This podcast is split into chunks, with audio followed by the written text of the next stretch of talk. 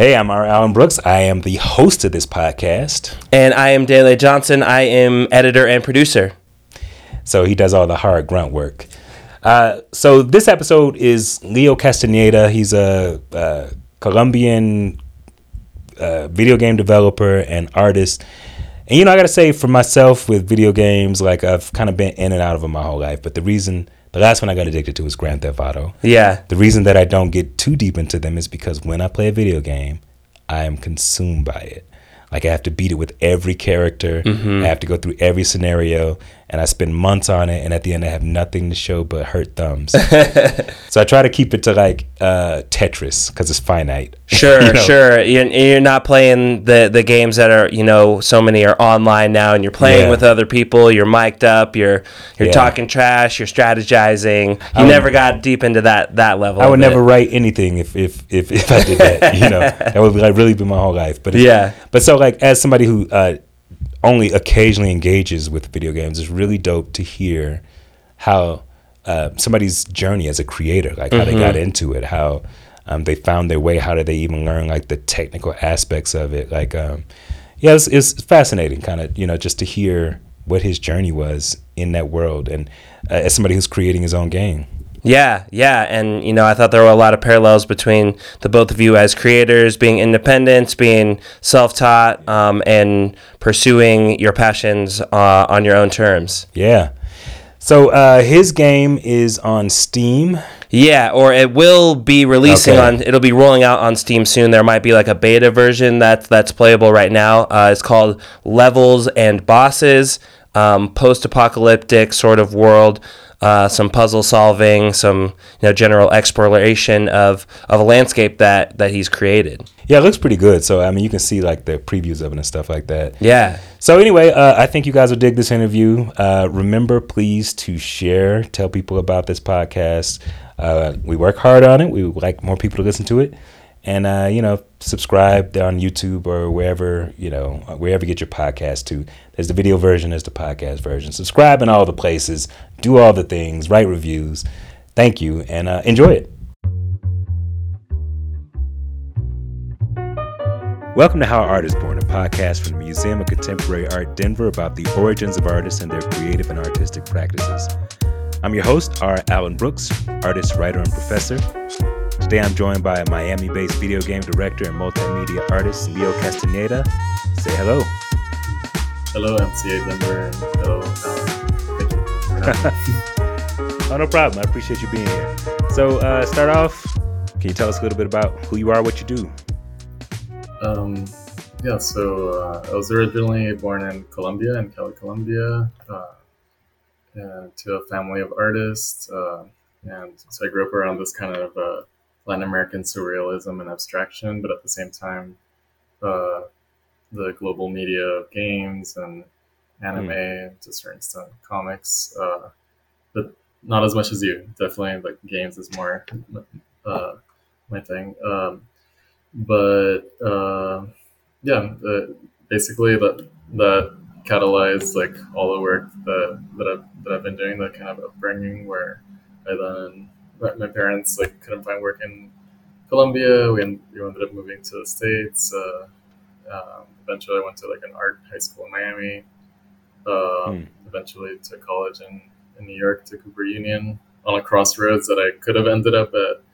Uh, going to college more for entertainment design. Like I was kind of in the crossroads of like fine art and and yeah. uh, entertainment design to draw for movies and video games. And I ended up going. Well, let me Oh. Let me bring you back just a little bit. So you're talking about your uh, you grew up in a family of artists. Yeah. Uh, you said oh, so were they all painters? Because you mentioned abstract and uh, like what kind of art?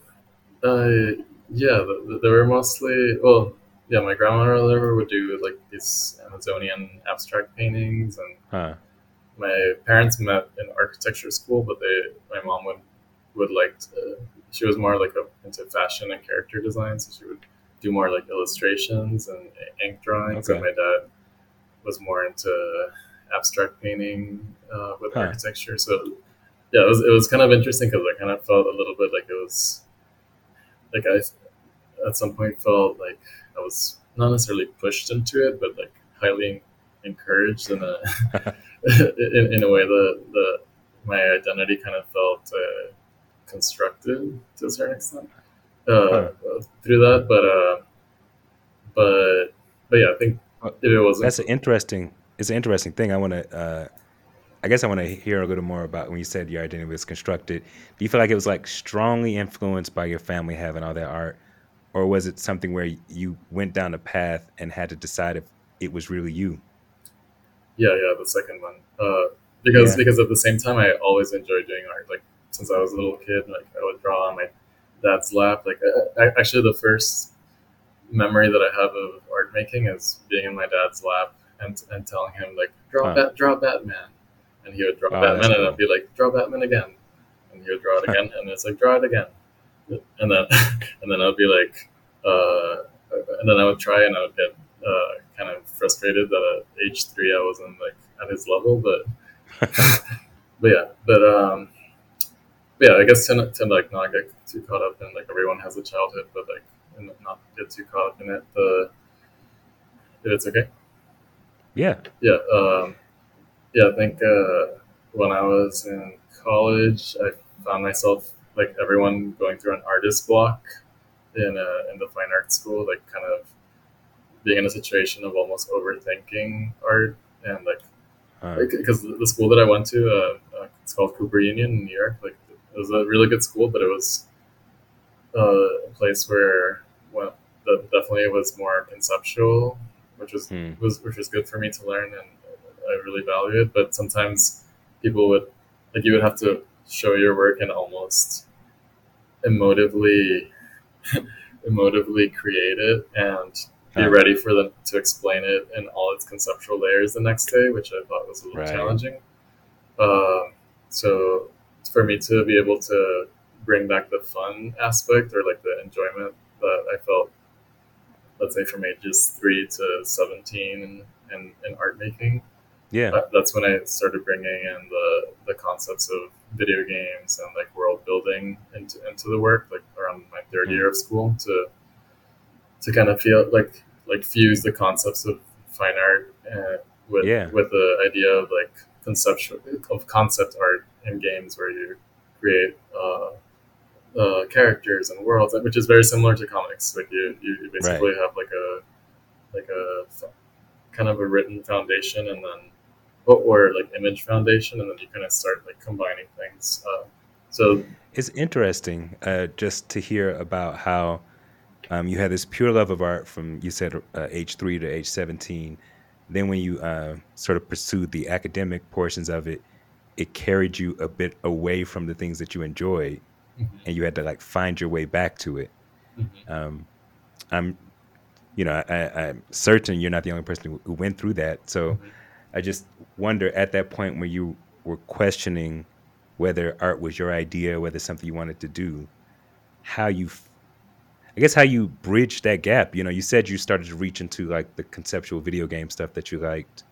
Um, but how, can you talk a little bit more about what that process was and how you found your way back to that? Um, yeah, yeah. So I I made some paintings. Uh, I kind of find myself uh, doing some paintings that were fusing abstract painting with like optical illusions uh, to a certain Oh. extent. Like and and and, uh, and the, the first of those I called just uh, red versus blue, which was just Okay.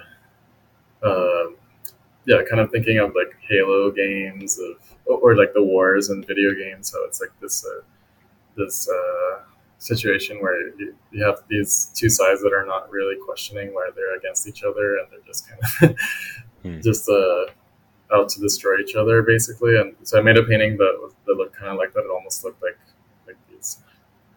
almost like mutually assured destruction style meets uh, uh, like missile barrage meets Dragon Ball, like Kamehameha against Kamehameha, just like Right. and, and and when I did that painting, I was like, hmm, okay, that this was fun. It was like that was like a childhood drawing of of I don't know some kind of scenario with characters battling meets my now New York art school education. Uh, uh, plus, yeah, some of the abstraction that I grew up around, and like, and- also like the the, the abstract paintings where when you're you're really using the brush and like really moving. Like that also felt like a really nice like active experience. So I, Huh. I did- I did that piece, but then that piece became a, a artistic dead end after that. Like, do I make just a series that is different ways of Huh. continuing that? And then uh, I also did then another piece where I was thinking, okay, maybe let's think about video games as a starting point. But uh, or so I put speakers behind a painting and made some sound. Uh, uh, uh, actually, I used the the composition of like uh, Sonic the Hedgehog style games where you have the, the Yeah. 2D side scroller composition and Right. and with the sound you would guide the eye around the piece. Um, Huh. so that was another experiment, but then I thought like, oh, okay, well, this is like, do I just do, you know, 1990s, 1980s 2D side scrollers with sound? like, how can I have more Yeah. freedom to, to like really not feel constricted by a formula, but just be able to world build and uh, you know, yeah, enhance ideas of what gaming could be and also what art could be for myself, but not feel the pressure of having to figure it out in the moment. Right. So, where it finally catalyzed the work that I'm still doing now. So it's been since 2009 to like 14 Okay. years. So you were still in school at that point when you were doing those paintings. yeah, Is that right? Yeah. Uh, so how did uh how did your teachers how did the program react? Because that is a definite change from what you were doing before, right? yeah. The, the- there were uh, there was skept- skepticism. There was a sense that video games were not really art at the moment. So, Right. was- but there was some encouragement. Like uh, I, I did, yeah. So when the when the when the series actually catalyzed, it was more using the structure of world building in games. So like the levels Okay. and bosses progression of being in one level, and then you have a personified version of that level as a boss, and then that would lead to another level, to another level. Like that, that's when I, I realized like okay, that can lead to almost endless art creation. Uh, but some of the first paintings that, that I did in that scenario, I would put almost like type. I would write the letters at, at the bottom like level one or something, and, and then I would get some Nice. criticism that it would be like too too defining of what the piece would be, or why Hmm. wh- why am I looking at video games and not other forms of like digital culture? Like what what about video games is so interesting? If there's if there uh, there was almost a sense that even if there would be let's say Cory Arcangel or different artists out there in the world that had reference games already, Mhm. that there was a sense that it was a yeah like a, a lower art form or something. Right. Um, but Well, yeah, comic books have had that Yeah. going on for years. yeah, yeah, which is funny because then it gets uh, co-opted by fine art as like, oh, we discovered it finally Right. Right. at some point. But um, yeah, and, and nowadays, uh, yeah, I zoom through the through the journey of uh, insisting and insisting on, on that work. Uh, yeah, nowadays it's become much more accepted within the fine art world, and and uh, and the independent video games have grown up also a ton. Hmm. I gotta say it's really interesting because uh, bringing in video games help you rediscover what you liked about art, which is really cool. Mhm. And to see that you're, you know, that you've made your way to a profession in video games. Um, first of all, that's just that's cool. I, I like to hear like, um, what was that journey from uh, making that series of paintings to finding your way to working within the video game industry. Um, yes. So so basically, um, by the time I was in my senior year of college, I, I- started thinking of like the active viewership potential of games, the more in art installation. So I did, Hmm. and I had zero digital skills except for Photoshop and Illustrator. So I did uh, some sculptures where you kind of like like inspired by arcade machines, and I was excited about that. Started doing some also like more performance type works where I would create costumes of the characters that I was creating and have friends Hmm. do different performances. Uh, Nice. and then my best friend in uh, Cooper Union was actually a, a, a comic book artist. Uh, so he started an indie publishing company and he challenged Hmm. me to turn the paintings of the first level into a narrative. Uh, okay. yeah, so so then I got ten paintings, kind of put them together. Like you know, he gave me a Scott McCloud understanding comics and gave me right. and gave me like some tips on how to do a sequential narrative and and and then I was like, oh wow, this is like doing the, the storyboard for for a story. Is it going to be a performance one day, like an opera or something, or or maybe it could be a video game one day? But hmm. but then I had zero digital skills, so I uh, or like digital like 3D creation skills. So it took me a couple of years when I when I was like, okay, well maybe one day you know I could save up to work with a programmer or or and then and then I just thought, okay, let me just download the software and go on YouTube and start learning.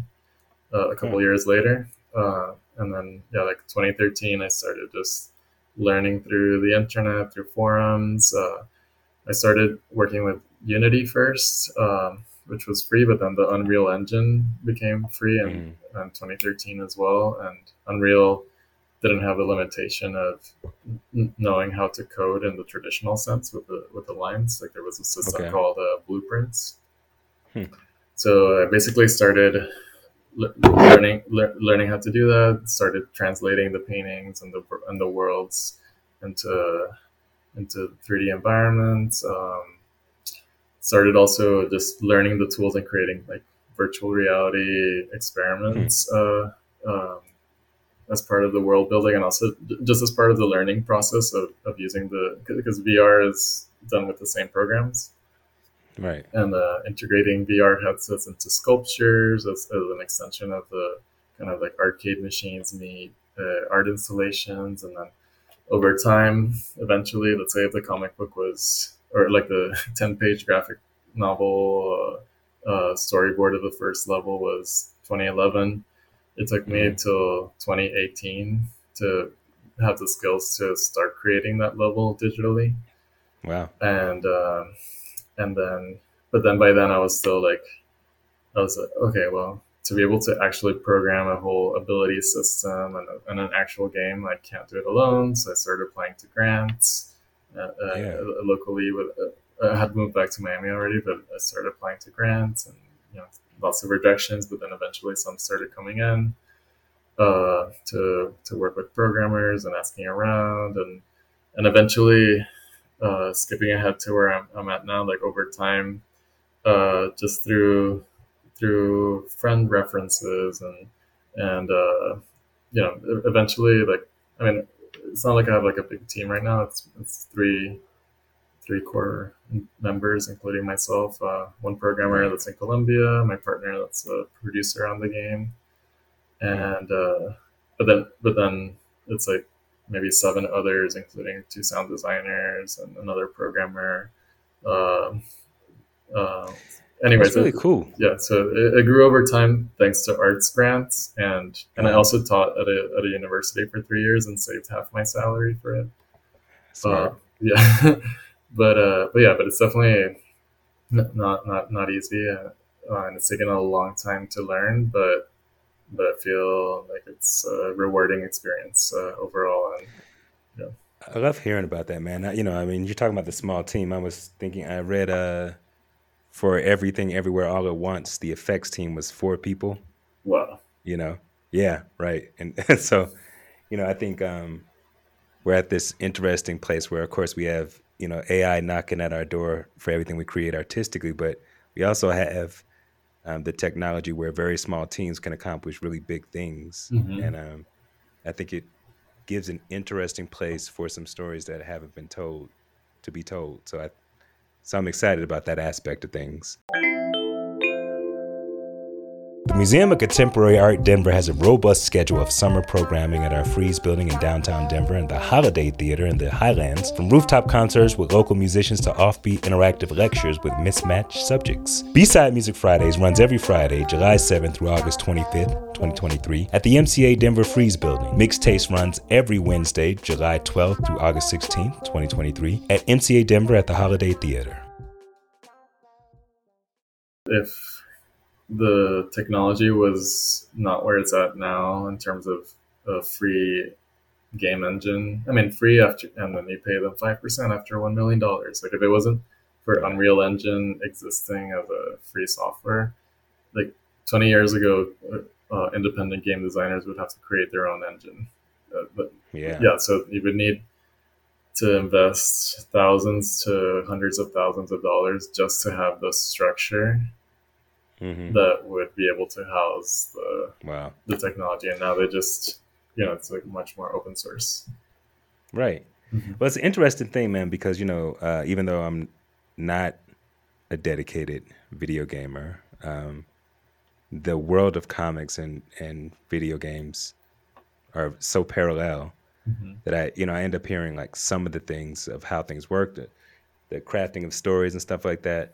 But I think um, for people who are listening, it would be interesting to talk about the process of making a game um, for you, like from beginning to end. Like, do you start with story? Do you start with kind of a concept? Like, um, yeah, what's what's it like? Um, yeah, well, for me, I kind of start with the intention, and, and that intention, well, first was, yeah, combining fine art and games and the concepts of fine art and games, uh, concepts and aesthetics. And then if one goes deeper into that, then, you know, there's philosophies, there's Huh.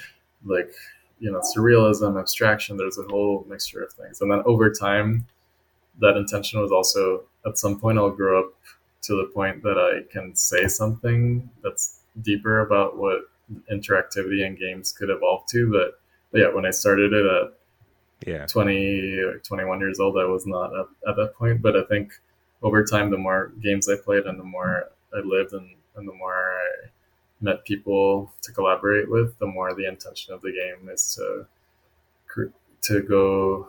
I mean, also, and also the intention of the game was to challenge what a level and a boss would be, like like the, the hierarchical systems of game of of games and like the the structure of antagonism of games.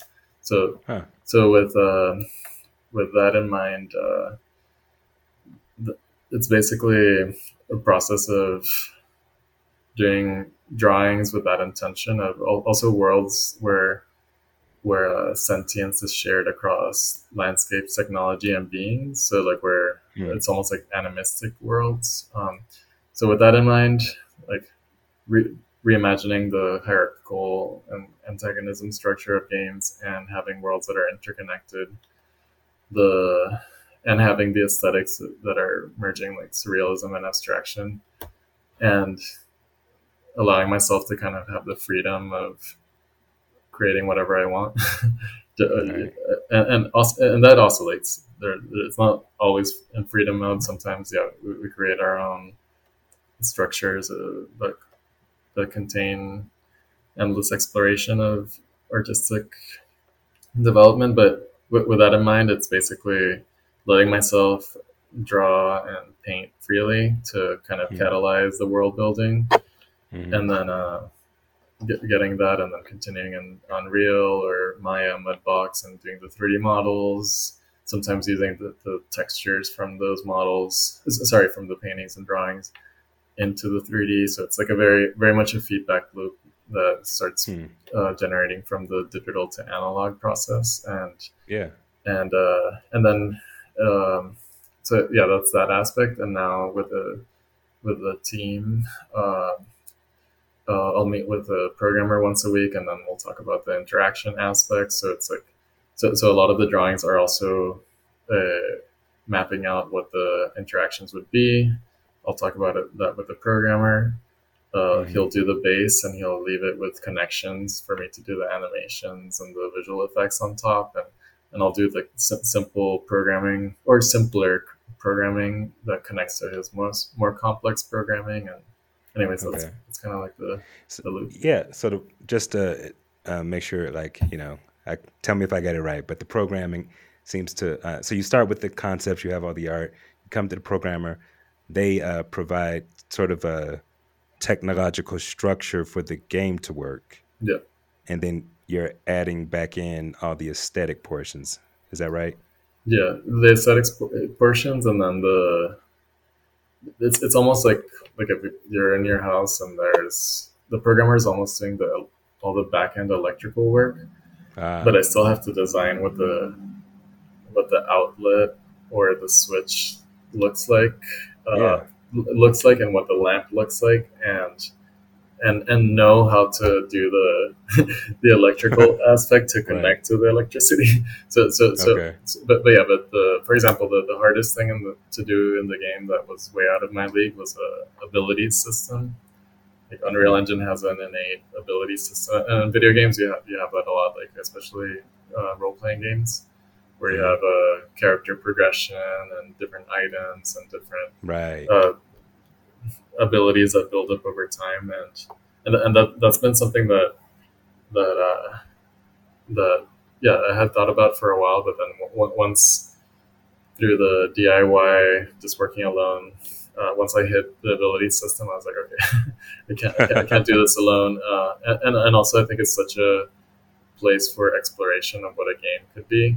Uh, for example, right. like the, the main abilities, uh, that we're working with, or, or some of the main abilities include uh, camouflage, um, uh, laser-based communication, and electromagnetic sensors, um, hmm. switching of, of embodiments. So, so anyways, like the, the beings in this uh, universe, that could be a alien universe or like a post-human universe. It's kind of open-ended, but they're constantly using light and vibration and, and, and different ways to, to adapt to the landscape.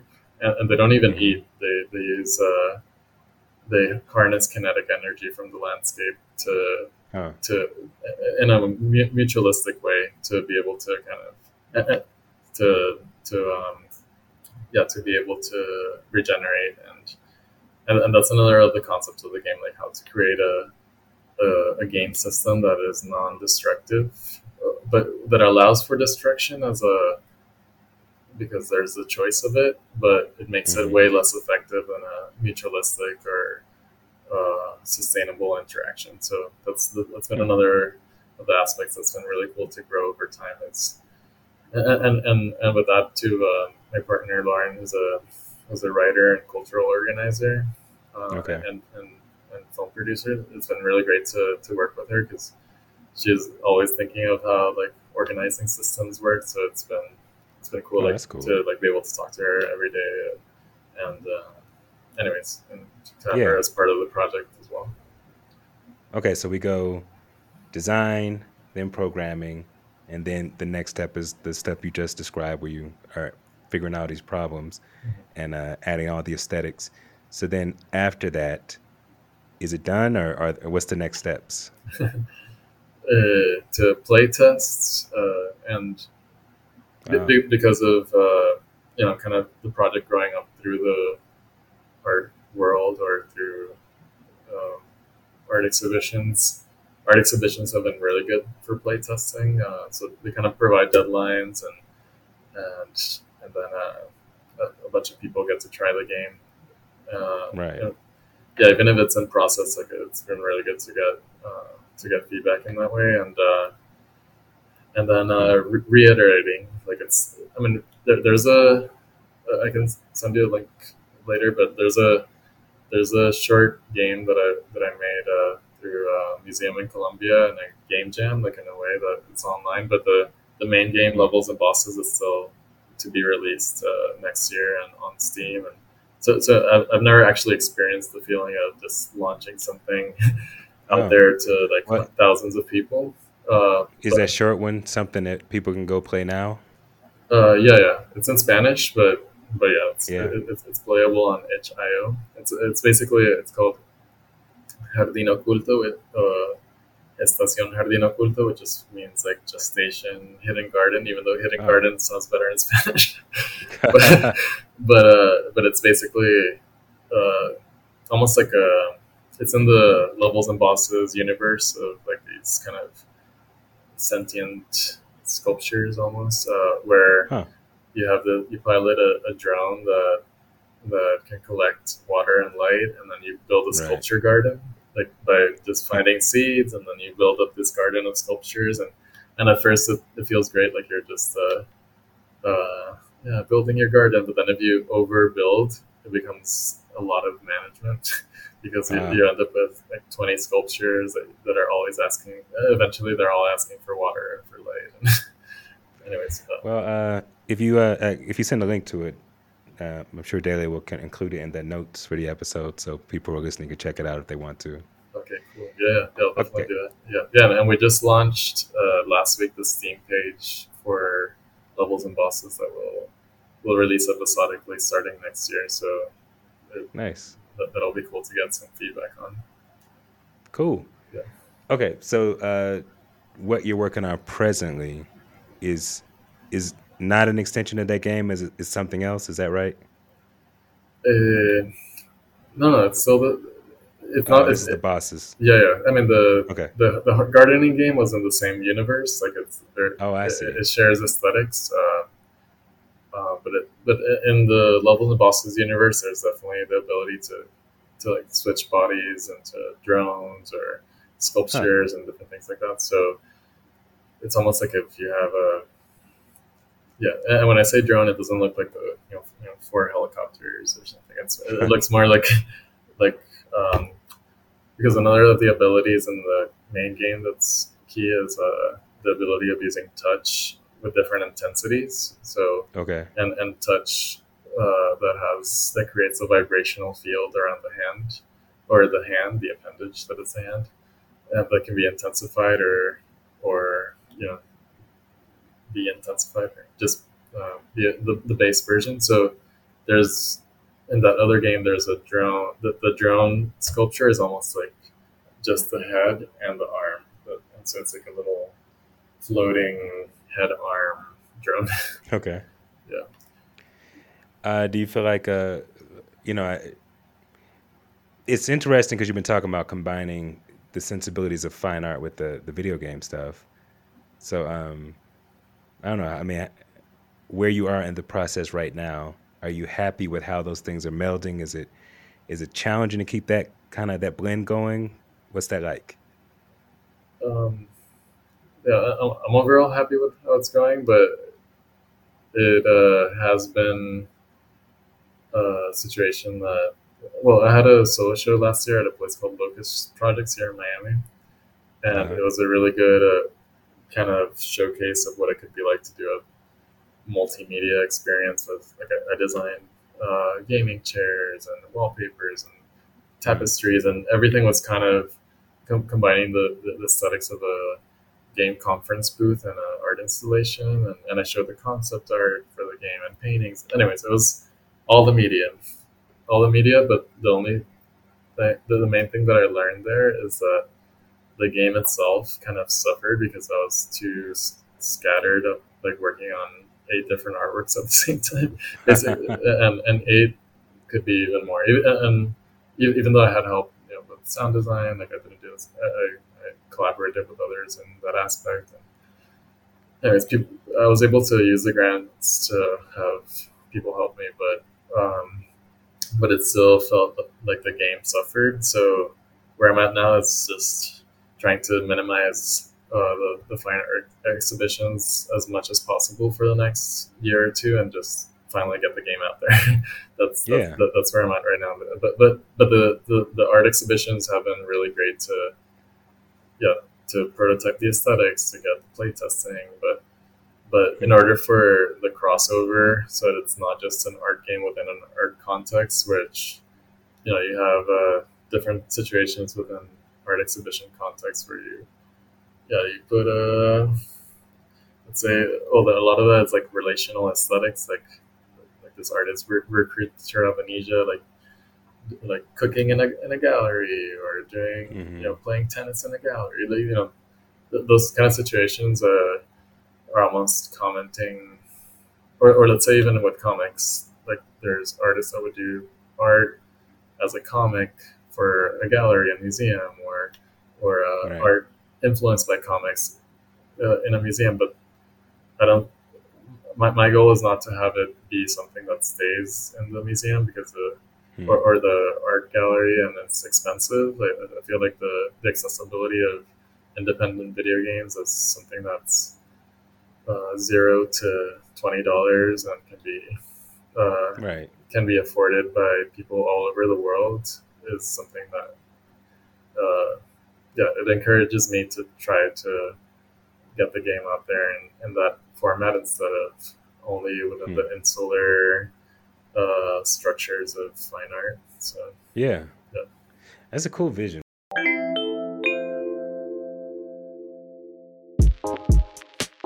MCA Denver at the Holiday Theater is a year round performance and event space that is an extension of the Museum of Contemporary Art Denver. The Holiday is home to a spectrum of creative expression, including original productions, live music, film screenings, artist talks, and serial programming like Mixed Taste and Cinema Azteca, as well as performances and events presented by other cultural organizations. The theater is also available for private rentals. Visit mcadenver.org forward slash holiday dash theater to learn more.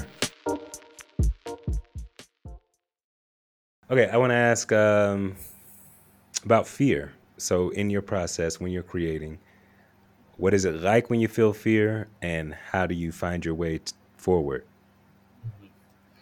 Um, yeah, I, I mean, the getting the game out there is definitely the, the biggest fear, and will it get completed is the biggest fear. So there are two active things Right. that I mentioned like 20 seconds ago that that have not been done yet. So Mm. the I think the yeah, and, and that I've been working on for many many years, and sometimes I'll have friends like, hey, like when is it gonna be done? Like if you don't get it done, it's never gonna Right. get done. And, and I'm like, no, but you know, it takes a while to refine. Like better delayed than never. And I think the yeah that that would probably be that and surviving as an artist are the number one fears that I have. I'd say like the that that one exhibition that I was like all eggs in one basket in multimedia Right. like I, yeah, I saved up different grants and salaries and everything, and just basically put everything into it. And then it's the kind of thing that it, that after that I was like, oh my gosh, like if nothing arrives financially, like I'll have to give up on making the game or give up on being an artist, move to my parents' house or something. Like, like the, I think the yeah, I think as an artist, like when it's constantly oscillating between these uh, this like unstable um, income uh, situations, and I think I, I really learned to to to kind of be a little smarter about the budgeting of uh, That's key. yeah. Um, but, but yeah, so and unfortunately there was another grant that arrived from the Knight Foundation early in their year that was able to kind of uh, stabilize me, but but also I have to be. It, it, it, it was a good lesson to to kind of um, yes, yeah, grow the project, but also not forget about my own uh, health and and Yeah. survival. Yeah, so. All right. Well, so when you're facing that fear, like, what is, you know, how do you mobilize in it? You know, like, how do you make sure that it doesn't stop you? Um, yeah, I guess uh, I know, meditation and Hmm. yes, so yeah, meditating, breathing, and, and Yeah. uh, or like art making to a certain extent. It's kind of those things. It it, it, it does. If it goes back to the art as a thing that is that gives life purpose and feels good to do, not Right. that is not a burden. Uh, I would much rather be doing that and have the fear of how am I gonna pay rent for you know like next month or the month after that, or that Yeah. than to have the fear that I'm that time is passing by and I'm not doing art and thus like not having that experience and not and that art and the artistic growth. I think because it because in the end, even if it's challenging, it feels very good and it's rewarding and it's and it gives a sense Right. of meaning that that I yeah that I So like. when you do art that is, uh, when you do art that's supposed to renew you past fear, is it art that is outside of the project you're working on, so you can kind of like get a clean, clean slate, or is it related to what you're working on? It's yeah, it's usually ninety nine percent of the time related to what I'm working on because Ah, because the Okay. the structure of the levels situation hmm could make it so that absolutely every artwork that I make, no matter what, can go back to it. so Yeah, so cool. so it could be that let's say like right now, if I look to my right, my my partner, she left a perfume bottle on the table. So Hmm. I could be inspired by that perfume bottle uh, and you know like this the setup here of just different everyday items and do a still life about them just to feel good but then Yeah. but then if i imagine the perspective of a tiny being the size of an ant around a perfume bottle it turns into a city or something so so so so it could be this situation where uh yeah, it's almost like yeah going back to a situation of letting go of expectation of this has to be the, the this art piece has to be part of the development of the canon and actually i really want to try to undo the situation like the, the, the ideas of what of a of a canon narrative but Hmm. but um but anyways the and any kind of deviation and, and just having fun with something could end up going back into the main project but it could also just be you know an experiment that just yeah doesn't fully work out but uh, yeah usually yeah 99% of the time it is it's just like moving on to to a future world that i'm not working on digitally just kind of sketching it out or or Yeah. or just researching on what's going on in the world and and doodling Right on. Okay, well, so uh, Leo, we're gonna start to wrap up. There are two questions that I ask to wrap up. But one of them is, uh, what is your geeky pleasure? What's inspiring you artistically these days? Could be another game, movies, books, music. Um, the number one thing is uh, learning about AI and being scared of it, and also excited by it. yeah, and I I feel like it's like the the coming of a the closest tangible thing to a god that we've ever experienced as a civilization besides nature.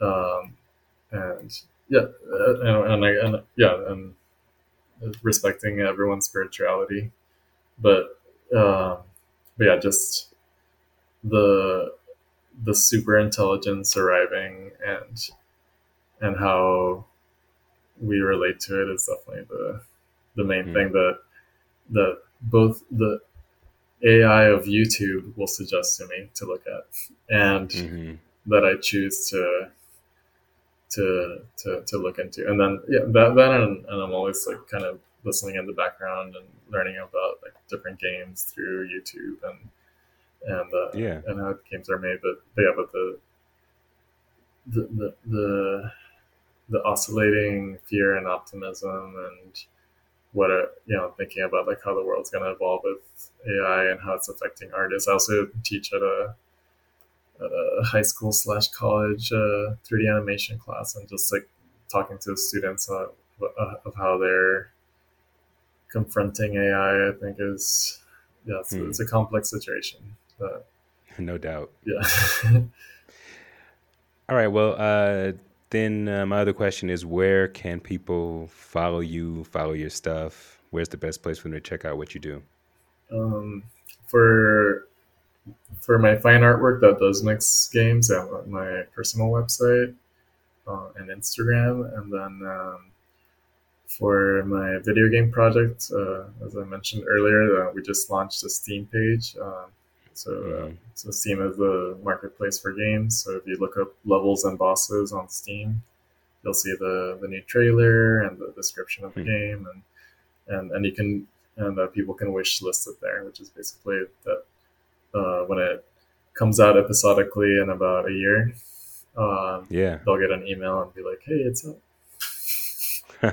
nice. Yeah. All right. Uh, do you have anything that uh, you want to plug that you're working on? I mean, you've been talking about the game. Is there anything more specific about how people can check it out or support it? Uh, no, that, that, that'll be at the the, the Steam. Okay. Mm-hmm. Well, Leo, I appreciate you talking to me. Um, yeah, it's been a cool conversation. It's a it's a world that I'm always near, but not that deeply into. So it's great to hear like uh, your journey and how how you approach putting together games and all of that.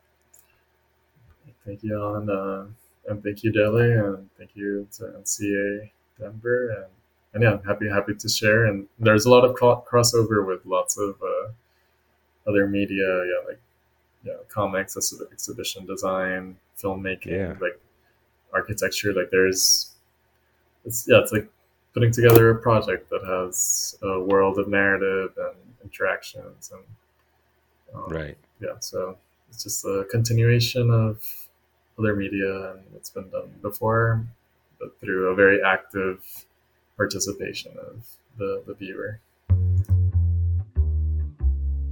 special thank you to today's guest leo castañeda Thank you to the listeners. If you're not already, please be sure to subscribe to How Art is Born wherever you get your podcasts for more episodes.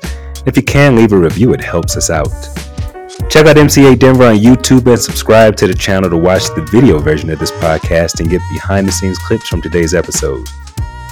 How Art is Born is produced and edited by Dele Johnson and executive produced by Courtney Law. Additional thanks to Rachel Grammis for their work on marketing support for this episode.